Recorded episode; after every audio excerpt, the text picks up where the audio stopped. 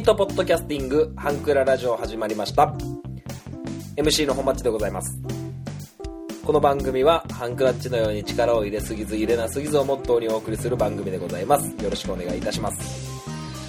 はいあのー、前回の放送をお聞きいただいたでしょうか、えー、アプローチラジオのお二人を迎えての収録となっておりました。はい。まあなんというか1週間経つのはものすごく早いなと。そういう感じで思っております。はい。非常に充実した2日間でございました。はい。3月30日にね、えアプローチラジオの、えー、ケンさんとりょうさんが三条市にね来てくださいましてでりょうさんの、えー、彼女のミラ・ジョボビッチさんもね、えー、来ていただきまして非常に、えー、2日間とも、えー、ね、一緒に過ごさせてもらってものすごく充実してました。はい。あのー、まあその話をね、あのー、しなきゃいけないなと思ってこうやってオープニングでお話しさせていただきます。まずね、えー、お昼の12時半ぐらいに、えー、合流しました。あの新潟県の燕三条というね、えー、新幹線の駅もある燕三条という町で、え合流しました。はい。待ち合わせ場所でねこう今3人でいますっていうのをねあのツイッターの、ね、ダイレクトメールでやり取りしながらはい。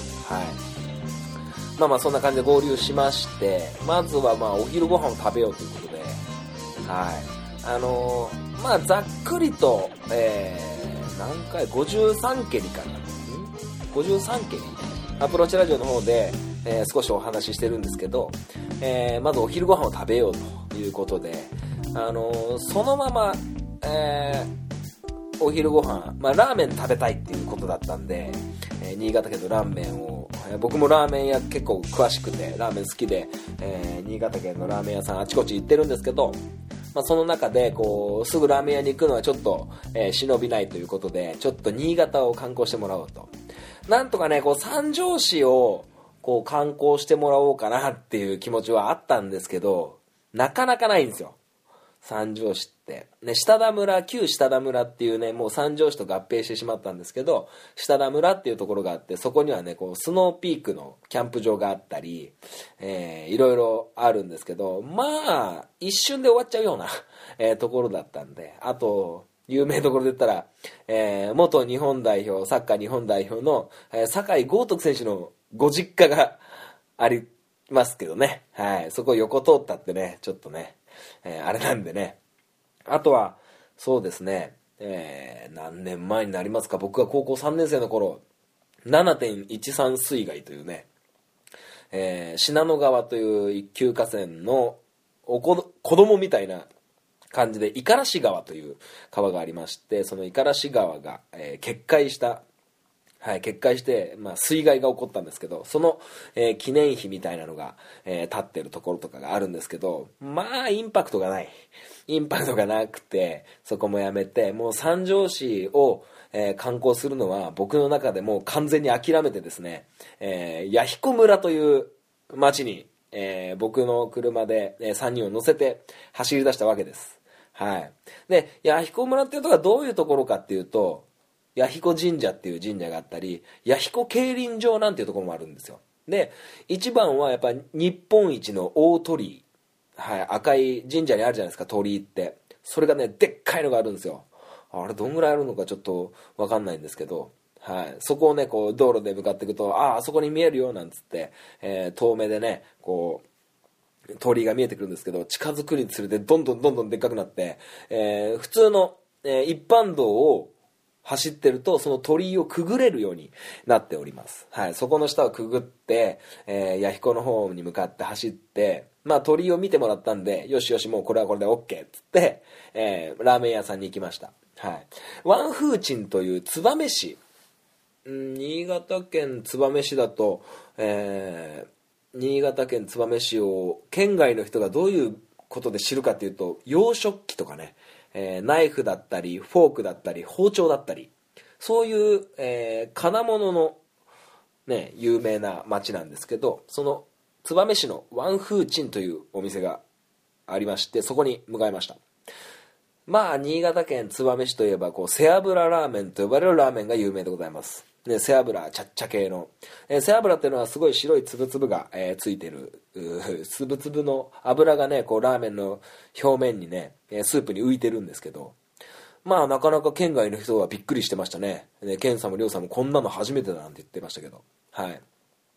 ね、そこはね、こう、太麺で、えー、背脂ちゃっちゃ系でですね、あの、まあ、ザ、燕三条っていう、燕三条系ラーメン、背脂ラーメンっていう感じだったんですけど、まあ、県外の人はびっくりしましたね、その背脂。だから、なんでこんな背脂が浮いてんのっていう話になった時に、これは昔からちょっといろいろ文化がありまして、えー、その、先ほども言いました通り、燕市という町はですね、こう、洋食器、金物、要は町工場がよく多いんですよ。最近では下町ロケットの、えー、ロケ地にも、えー、なっておりました。はい。で、あのー、その、工場の人たちがね、あのお昼ご飯を昔食べる時に、こう、出前を取るんですけど、あまりにもこう、えスープが冷めないように、え背脂を浮いて、浮かせて、こう、冷ますうん、冷ますじゃない、冷めるのを、え防ぐために背脂を浮かして、で、麺がどうして太いかっていうと、もう結構ゴン太なんですよ。かなり。かなりゴン太なんです。それは冷めても大丈夫なように、もちもちとした麺で、えー、太麺で背脂が乗るっていう感じなんですけど、で、その、僕らが行ったワンフーチンというお店はですね、えー、あまり使ってないんですけど、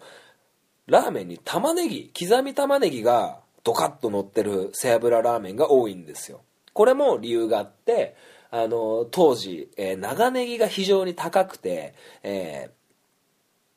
使用できなかったという理由から玉ねぎを刻んで、え、入れるような文化ができたそうです。はい。まあそんなこんなでこ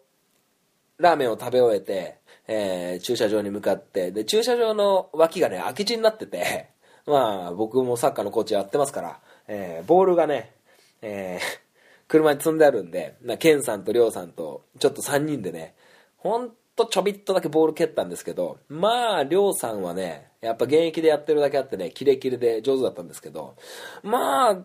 ケンさんの方がね、まあまあサッカーやってたんですけど、いや、ちょっとね、ボケを かます感じでね、こう、なんかこう、笑いを取りに行く傾向がありまして、ちょっと顔芸もね、えー、ガッと、あの、顔のインパクトがすごく強かったんですけどね。まあ3人でボールを蹴って、まあ一つの、え、目的も達成し、その後ですね、えー、長岡市の寺泊というところに行ってまいりました。まあ海沿いですよね。で、あのそのアプローチラジオの皆さんが来る時にいろいろ打ち合わせをしてた中で、やっぱ新潟県の海産物が食べたいと。でラーメン食べたい、海産物が食べたい、日本の地酒が飲みたい。まあ、その、えー、要望もありましたんで、まあ、そうですね、寺泊という、まあ、漁港が多い、えー、町なんですけど、そこに行きまして、あの、角上魚類という、こう、海沿いで、こう、魚市場みたいな、えー、感じになってる、えー、風なんですけど、そこに行って、えまあ、新鮮な魚とか、いっぱいおるとあるところに、こう、4人でね、練り歩きながら。で、車を降りた瞬間ね、そのりょうさんがね、うわあこの匂い言ってね、こう、海の潮風の匂いを嗅いでね、やっぱり岐阜県と言いますと、海がないような、えー、ないんですよね、確かね。えー、ないんで、この塩の香りを嗅いだことでちょっとテンション上がってましたね。ちょっと小雨っぽくなってきたんですけど、まあまあそれでもテンションは爆上げで、はい。まあまあそんな中ね、こう、魚市場でこう、いろんな新鮮な魚があるわけですよ。はい。なんかこう、まあ見たことない、こんなの初めてみたいな、えー、感じなんで、えー、皆さんびっくりしてましたけど、僕はちょっと全然いつもの風景っていう感じなんでびっくりしてなかったんですけど、まあそんな中ね、こう、魚が並んで、えー、新潟県産って書いてあったり、えー、寺泊さんだったり、いろいろ書いてあるんですけど、ね、バッチリチリさんとかね、うん、チリ産とか、外国だとチリ産とか、ニュージーランド産とかね、オーストラリア産とかあって、なんか、多いと思いながらね、こっちは新潟に連れてきて、あ新潟に来てもらって新潟をこう案内してるのに、え海外産の魚を置いてんじゃねえよってちょっと思いましたけどね。ね国内でも青森産もあったし熊本県産もあったしなんかちょっとおいおいおいと、ね、漁港、ここの海で取れたんじゃねえんかいとか思いながら、はい。まあまあそんな感じで、えー、魚市場を出まして、えー、ホテルに戻って収録をして、そして収録を終えた後、えー、飲みに行きました、4人で。はい。で、飲みに行ったお店も、なるべくこう、海産物がえー、多くて、えー、地酒を多く取り揃えてる居酒屋さんを僕が予約しておきまして、えー、そこで4人で、えご飯食べながらいろんな話をしたんですけど、まあ、ほんとね、会ってから、え解散するまで、まあ、ものすごくいい子たちでした、とても。僕のいくつ下になるんだろう。8個ぐらい下 うん、8個ぐらい年下になりますけど、りょうさんもケンさんもミラ・ジョービッチさんもものすごく、えー、いいえー、好感の持てる、ね、人たちでしたね。はい。これに懲りずね、またまたなんか機会あれば、えー、一緒に収録したいなと思うんですけどね。はい。まあ、こう、うん、そんな感じよ。でも、普通でしょ？ポッドキャスターで集まるって、普通でしょ？こんぐらい？こんぐらいでしょ？大体。まあまあ、そんな感じでね、こう、非常に一生に一回あるかないかの思い出ができたかなと思います。はい。そんな感じでね、こう、本当最初言った通り、1週間って短いなっていう感じの、ええー、あの、あ、そっか、アプローチラジオと収録したの1週間も前か、もう1週間経っちゃったっていうような印象でしたね。はい。まあ、アプローチのね、お三方がどういうふうに思ってるか分かりませんが、僕はものすごく、えー、素敵な、えー、2日間を過ごさせていただきました。はい。まあ、翌日もね、あの、ちょっと3人で買い物して、お昼に合流して、えー、僕はミランダカート2人で、えー、アプローチは3人で、5人で、えー、新潟県のね、へぎそばを食べにお蕎麦屋さんに行ってね、はい、ご飯を食べて、え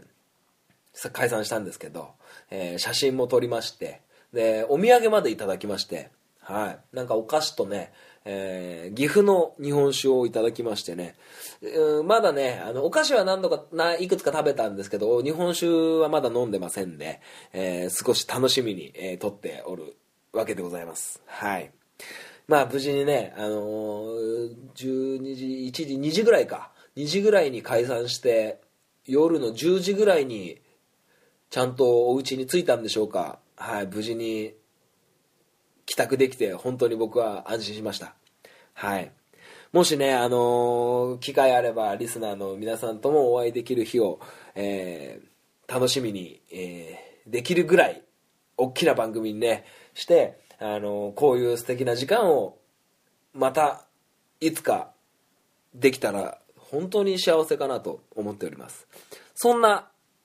素敵な時間を、え、作るために一生懸命僕はこうやってラジオをまだまだ頑張らなきゃいけないなって思っております。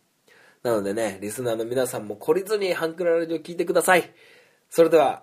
始めたいと思います。ハンクララジオスタートします。よろしくお願いします。最後までお聴きください。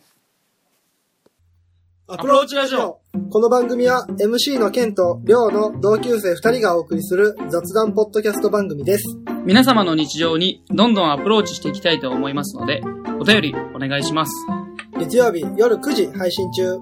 今のところ毎週配信していますので、お時間のある方はぜひお聞きください。アプローチラジオのケント、りょうでした。あなたの心にアプローチはい、中トークでございます。あのー、少し前にツイッターだったかな、何かのあれでえー、面白い記事を見つけてそのお話をしようかなと思ってて。あの転職。転職を、えー、する人がいると思うんですよ。あの高校を出てもしくは大学を出て大学院を出てお仕事に就く、えー、人がいますよね。ほとんどの方がそういう方だと思ってます。なんですけどその新社会人と呼ばれる人たちが初めてついたお仕事を定年まで働き抜くことはかなり減ってきてると思います。あの何かのアンケートで、えー、今の会社をどれだけ続けますかっていうような新社会人の方にへのアンケートがあった時に、えー、もう80%以上の方が、まあ、3年くらいかなみたいな、えー、ことを言ってたのが一番アンケートで多かったみたいなんですけどまあまあまあまあ最近ならしょうがないのかなというふうな感じなんですけどあの私本マッチの父親はですねえー、中学を出て、えー、定時制の高校に通いながら、えー、仕事、ん？仕事をしてたんですよ。逆かな。仕事をしながら定時制に通ってたっていう方がいいのかな。なんですけど、で、60、62、62歳ぐらいまでずっと、ずっと同じ会社で、えー、働き続けて、働き抜いた、えー、人なんですけど、まあ、そこはね、すごく、親父、自分の親父を尊敬する部分ではあるんですけど、で、あの、僕も、今32歳ですけど、えー、2年間の専門学校、高校を出て2年 ,2 年間の専門学校を、えー、卒業して、えー、4年と10ヶ月で、えー、1個目の仕事を辞めまして、えー、人生2つ目の会社社会人としての会社就職は、えー、今の会社になって僕は転職の経験は1回だけなんですけど、まあ、1回する人もいれば2回する人3回する人、えー、幾度となく転職を繰り返す人もいるかもしれません。ね。で今この今もう令和になりますかね。もうすぐね。でそんな時代に、えー初めてついた仕事会社を、えー、定年まで働き続ける働き抜く人っていうのはものすごく、えー、マイノリティに、えー、なってきてるのかなと思います。で、あのー、その僕が最初言いました通りとある記事を見た時にああなるほどな。こういう基準で転職をした方がいいのかな。なんか転職をする。要は仕事を辞める物差しは何なのか、まあ、人間関係があったり、ね、やりがいとかねちょっと目に見えないもんですけどそういうのがあったりすると思うんですけどその記事ではですね、えー、まず冒頭に仕事を始めたら趣味を持てっていう最初のフレーズがドカッと出てるんですよ。何のこっちゃと思って、えまあまあ読み進めていくとその仕事を続けててその自分の趣味ができなくなった時が仕事の辞め時なんじゃないか転職のし時なんじゃないかっていうような、えー、言い方をされててまあまあそれも一つの考え方かなと思ってその自分の仕事がもう忙しすぎて手一杯で自分の心がね豊かになる自分の趣味っていう、え、ことに、え、着手できなくなった時にあの、人生が豊かじゃないっていう風な感覚でしょうかね。あまあまあなるほどなと思って。まあ僕からしたらまあサッカーができなくなったってことですよね。僕からすると。はい。仕事が今大、もう確実に夕方の5時に仕事終わって、えー、それから子供たちの練習を見に行きますし、土日も、まあまあ当番もありますけど、まあ土日もほとんど仕事を休みなので、えー、サッカーの試合にね、えー、行くことができたり、ね、サッカーの試合がなければねいろんなこうやってラジオを撮ったりラジオを聴いて楽しんだり、ね、はたまたテレビゲームをしたりテレビを見たりいろんなこう心がこう豊かになる、えー、自分の趣味みたいなのにこう時間を使えるんですけどそうじゃなくなった時、えー、趣味の時間もないぐらい仕事をしちゃわなきゃいけなくなった状況っていうのはやっぱ人生が豊かじゃないんじゃないかっていうような、えー、記事でした、えー、仕事を辞める時の物差しは趣味。まあそんな感じでしょうかね。だからうーんすごいまあ考えようにもあるんですけどまあまあそれも一つあるのかなと思って。で僕仕事を辞める辞めないの時ってあの辞めたいなって思うとあのもう辞める理由をいっぱい探すと思うんですよね。はい、朝早いからとか、えー、残業が多いからとか、えー、嫌いな上司がいる、同僚がいるとかね、こう、周りはもっと給料もらってるとか、いろんな理由をつけて、辞める方にベクトルを向かう、ベクトルが向かうことが多いと思うんですけど、で、僕はそんな中で、続ける理由は残ってないかって探すようになるべくしてるんですよ。はい。今僕は続ける理由があるので、まあ辞めたくなることもありますよね。えー、上司、嫌いな上司ももちろんいますし、えー、仕事もね、こう、大変でもう、うわ、こんな仕事も一生続けてるのかやってらんねえなって思うこともありますけど、続ける理由はまだ残ってないかっていう感覚で仕事を見つめた時に僕はまだね5時仕事終わってそれからサッカーができる時間がありますから続ける理由があるんですよ。はい。まあ給料もそこそこもらっててまあそこそこっつったって普通ですけど普通にもらっててだから僕にとっちゃまだ仕事を続ける理由がある。そういうあの辞める理由を探すんじゃなくて続ける理由がなくなっちまった時に辞めようかなみたいな。ふうにそういう物差しで、えー、転職をとか転職とか、まあ、仕事を辞めようかな転職しようかなっていうふうにそういう物差しで見てたんですけどでもその記事を見た時にああなるほどな趣味に時間を割けなくなった時に転職の自分のね転職のしどき、うん、そういうふうな、えー、記事があったのでなるほどなと思ってで僕はその前の会社をどうして辞めたかっていうと、サッカーができなくなったんですよ。はい。っていうのも、まあ朝早い仕事だったんですよ。まあ朝5時とか6時とかにはもう会社着いて、まあその、そういう早番遅番みたいなのがあって、早番の時は5時とか、えー、で、冬場になったらね、新潟県は雪深いですから、交通の面もね、大変なんで、もっともっと3時とかに起きて、ね、4時ぐらいにも会社で、会社に向かって出発してみたいな、えー、生活だったんですけど、なんかすごくこうサッカーがやりづらくて、で、その早番の前日は、もうなるべく早く寝て、次の日、早番に遅刻できませんから、あの、練習も半分ぐらいやって、あの、選手よりも先に帰ってたんですよ。別のコーチに後お願いしますって言って、えー、帰ってたんですね。で、土曜日とか日曜日も基本的には休みなんですけど、それもまた当番で出なきゃいけない。で、えー、子供たちのサッカーに関すると、もう土日に試合が決まってて、大事な大会が決まってる。じゃあ、次の土日、えー、2日間大会があるってなってた時に、まあ、休みの希望も出せるっちゃ出せるんですけど、まあ、会社の雰囲気的に出せない。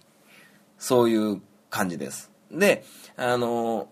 その土日のその当番がいつわかるかっていうと、その日、その日じゃない、その週の木曜日とか金曜日とか、要は前日、前々日ぐらいにギリギリになってわかるんですよね。だから大会に僕が子供たちじゃ例えば15人連れて行くってなって、えー、僕一人で連れて行くってなってた時に、いきなり前日前々日に、じゃあ本マッチ当番ねって言われた時に、まあどうしようもないんですよね。どうしようもない。でそういう理由があって、僕は前の会社を辞めました。はい、サッカーができなくなったっていう。僕はものすごく不純な理由で、就職先をなくしたんですよ。はい。仕事を辞めたんですよ。自分の趣味であるサッカーのコーチに時間を費やせなくなった、費やしにくくなったことで、仕事を辞めたんですけどその記事をつい最近見てああの時の選択は僕は間違ってなかったんじゃないかなっていうふうに思ってすごくなんか心がほっとした、え、感じがしましたね。はい。だからこの仕事を始めたら趣味を持てっていうのは少し理にかなってるのかなと思っています。はい。だからもし今自分がやっているお仕事に、えー、不満もあるでしょう。不安もあると思います。いろんな状況の中趣味はありますかね？皆さん。どうでしょうか？仕事が趣味っていう人もいると思います。それもすごい素敵なことだと思います。なんですけどその仕事じゃない趣味を持った時に持っている時にそれに時間を割けていますか？仕事じゃない時間心が豊かですか？っていうことをちょっと物差しに、えしてみてあの今の仕事を辞めるか辞めないか迷ってる方はこういう考え方もあるんじゃないかなというお話でございます。はい。まあねあのいろんな考え方がありますからね決めるは決めるのはもちろんご本人なんですけど僕はたまたまこの物差しであの転職をして今心がとても豊かに生活できています。ラジオも撮れてる。サッカーもできている。いろんな巡り合わせもありますけどそういう状況にあるんでもしこうね転職だったり仕事辞めたいなとかそういうふうな考えを持ってる方がいればこういう物差しも一つあるんじゃないかなと思います。だからねあのなんて言うんでしょう。もうじ一回の人生だからね。やりたくないことやってる場合じゃねえ。みたいな言葉もねよく聞くんですけど。まあまあそれも一理あるし。でもやらなきゃいけないこともいっぱいあるじゃないですか。だからねそういうバランス。自分のやりたいこととやらなきゃいけないことのバランスがちゃんとできてないと心が豊かじゃないのかなと思っています。はい。ちょっとね真面目な話しましたけど。まあこういうこともたまにはいいんじゃないかなと思ってね。はい。っていうのもこの記事をなんでピンときたかっていうと先週の放送でアプローチラジオのお二人と出会った時に MC のケンさんが今転職中っていうことであのー多分仕事をこうコロコロコロコロ変えてる人じゃないとは思うんですけど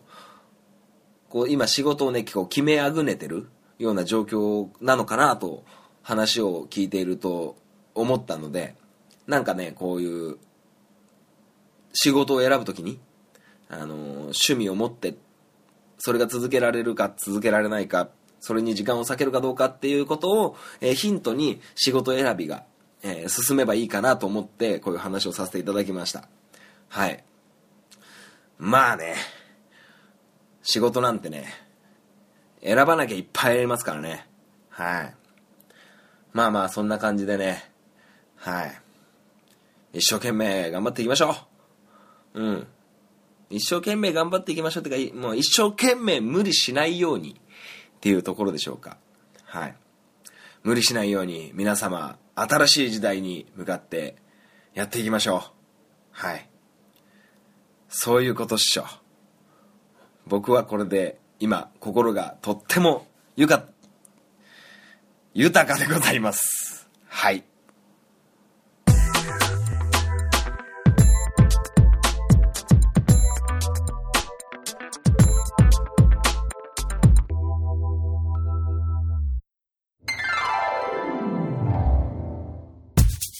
ハンクララジオでは皆様からのご意見ご感想をお待ちしております。メールアドレスはハンクラ .h2u.gmail.com です。スペルは hankura.h2u です。H2U の2は数字の2です。